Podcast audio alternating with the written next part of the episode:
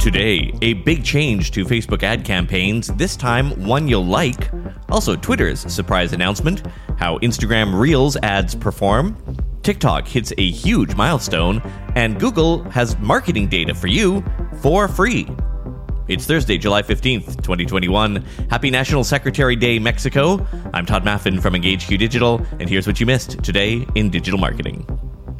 I'm seeing some reports that Facebook will soon change the number of events required to exit the learning phase. Right now, as you might know, you need 50 events in seven days to exit. The learning phase is that first stretch of time when the ads algorithm tries to figure out who best to show your ads to based on your optimization event. So, if you want to get more conversions, you've got to have 50 conversions in seven days to exit learning and start distributing more widely. From what I'm hearing, Facebook will be reducing that number to just 20. I guess they feel their machine learning has become strong enough to support decisions based on a smaller sample size. This is just industry chatter, mind you, but from reputable sources. Nothing publicly official from Facebook, though people are reporting their Facebook reps are sharing this news with selected advertisers. Apparently, this is rolling out in the coming days and weeks. Can't say I saw this one coming. In the race to capture the hearts and minds of smartphone consumers, pretty much every social platform has embraced the stories format, made popular by Snapchat.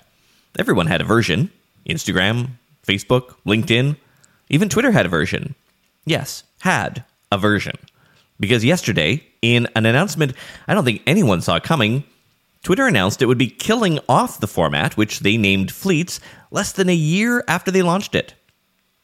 They'll still be around for two more weeks. Then that prime real estate at the top presumably will get handed to Spaces, its live audio product. Twitter never really seemed fully on board with the whole stories thing.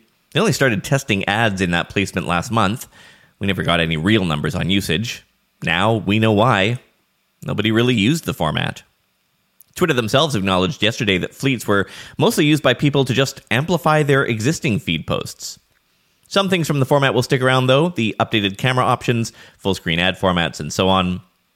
Social Media Today noted in its coverage yesterday that, quote, it's interesting to also note that over the past couple of weeks, Twitter has experimented with showing users fleets from users that they don't follow and highlighting related fleets when you expand certain tweets. In its coverage yesterday, Social Media Today reported that, quote, it's interesting to also note that over the past couple of weeks, Twitter has experimented with showing users fleets from users they don't follow and highlighting related fleets when you expand certain tweets.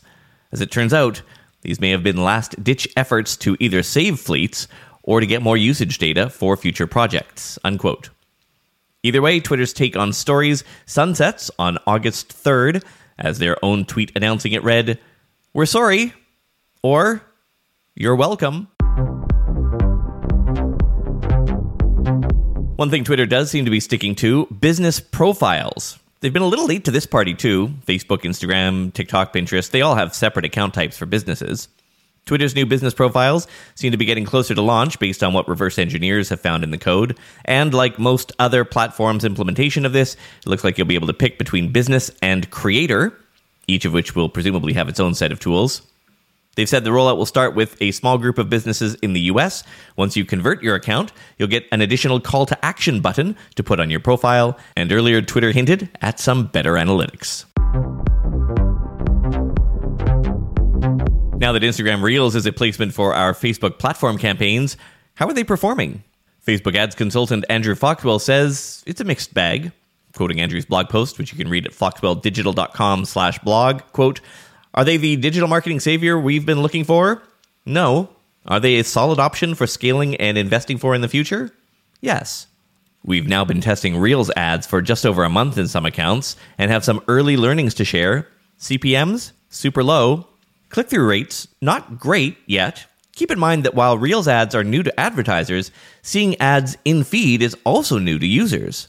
It will take time for users to adopt to ads and to see them as a real method for shopping, like they do with Instagram stories, which also had advertising adoption very similar. Unquote. Andrew's post reports on a conversion campaign they ran in Reels with an additional mid funnel retargeting set. He notes that because Instagram is still rolling the ad format out to users, your audience sizes might be smaller than you're used to.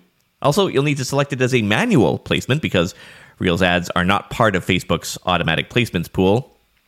By the way, Andrew's new course is called The Art of Influencer Performance Advertising, and you'll find it at our affiliate link at b.link slash Facebook courses. The business review site Yelp has launched Yelp Audiences to connect marketers with consumers based on their on platform search activity. Quoting Martech.org, this creates the opportunity to target high intent Yelp users outside the Yelp platform and at any stage in the purchase cycle by working directly with advertisers, Yelp reduces the need for them to purchase consumer data from third parties. Ads are delivered across channels, including websites, mobile apps, and video streaming through CTV. Yelp is yet another company that happily finds itself sitting on an awful lot of logged in first party data, not unlike, say, Facebook. Interrupting the show briefly to remind you that we are doing a special listener Zoom tomorrow, Friday, the Zoom link is b.link slash listener Zoom. Of course, that'll only work when the meeting is active, and that will happen tomorrow, Friday, at 3 p.m. Pacific. That's 6 p.m. Eastern, 11 p.m. London time, and 8 in the morning on Saturday in Sydney, Australia. Premium newsletter subscribers will get a link to the replay if you missed it. By the way, if you've ever wanted to sample the premium newsletter, a daily detailed email of all the stories that we cover here, along with images, videos, related links, and exclusive content. For the first time, we have turned on a one week free trial. Check it out at todayindigital.com slash newsletter or tap the link in today's episode notes. The Zoom meeting link again for tomorrow at 3 p.m. Pacific, b.link slash listener Zoom. Back to the show. Support for this podcast and the following message come from Corient Corient provides wealth management services centered around you. They focus on exceeding your expectations and simplifying your life. Corient has been helping high achievers just like you enjoy their lives more fully, preserve their wealth, and provide for the people, causes, and communities they care about. As one of the largest integrated fee only registered investment advisors in the U.S., Corient has deeply experienced teams in 23 strategic locations. Corient has extensive knowledge spanning the full spectrum of planning planning, investing, lending, and money management disciplines. Leverage Corient's exclusive network of experts to craft custom solutions designed to help you reach your financial goals, no matter how complex they may be. Real wealth requires real solutions. For more information, connect with a wealth advisor today at corient.com. That's C O R I E N T.com. Corient.com. Without the ones like you, who work tirelessly to keep things running, everything would suddenly stop. Hospitals, factories, schools, and power plants, they all depend on you. No matter the weather, emergency, or time of day, you're the ones who get it done. At Grainger, we're here for you with professional grade industrial supplies.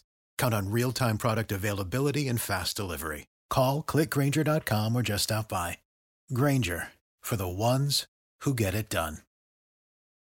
TikTok reached an important milestone yesterday, becoming one of the few mobile apps to get more than 3 billion total installs.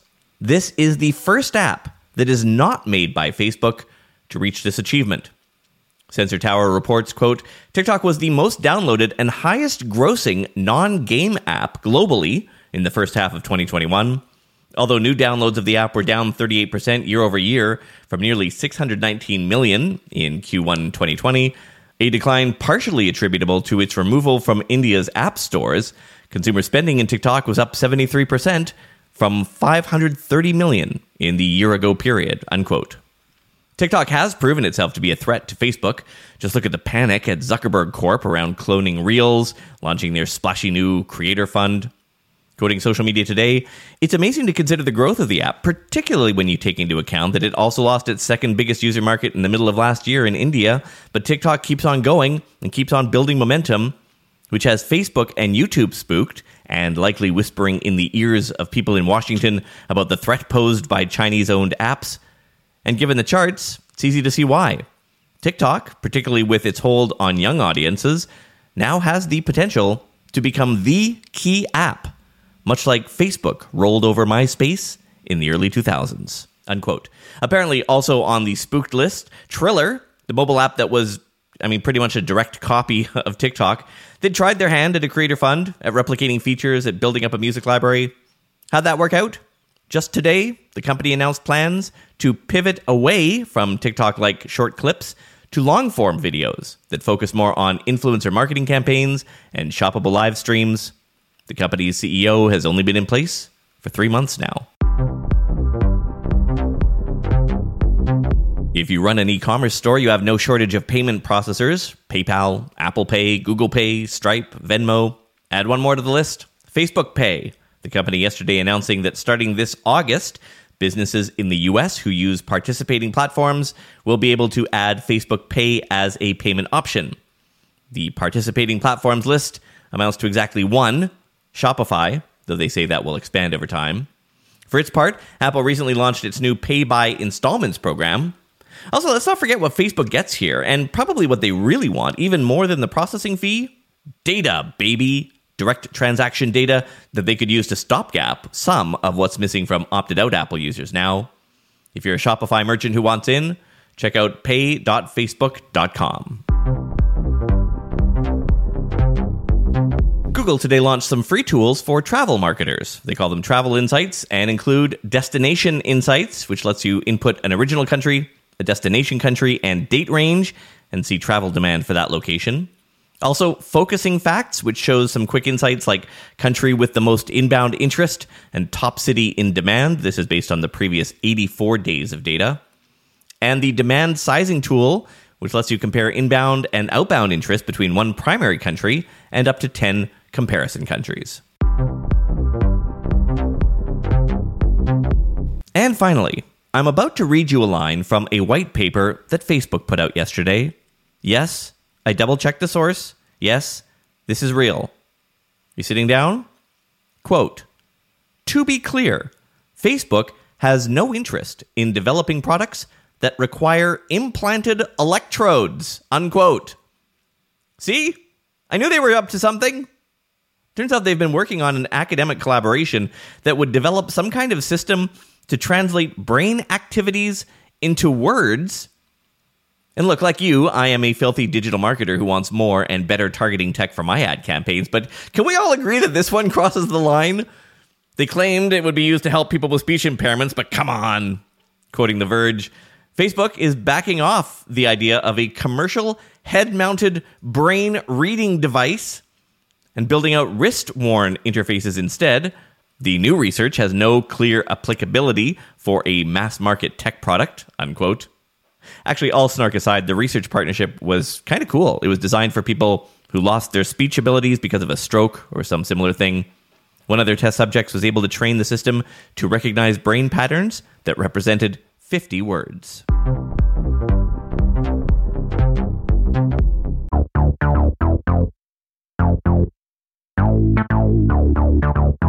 Well, speaking of chip implants, I got my 5G nanoparticle vaccine tracking and government compliance chip surgically embedded yesterday by way of my second shot. So far, so good. Just a sore arm, like last time. A first shot number two is worse with side effects. I'm sure those will be timed for me right on the weekend. Audio nerds out there may have picked up on some changes to the podcast all this week. I bought an XLR condenser mic and a preamp box. It was picking up more of the echoey room than I like. I tried out a plugin that de-reverbs audio recorded in an echoey room, but it wasn't perfect. So I've switched to a dynamic mic, the venerable Shure MV7, which gives me more low end, which I like, helps to cancel out the nasally whine of my natural voice. I'm going to master the episode today without the D reverb on to see what it sounds like. So if this sounds echoey, I'll probably be able to go back to the plugin tomorrow to fix it. All that to say, sorry for the audio inconsistency, but I'll get it right. Talk to you tomorrow.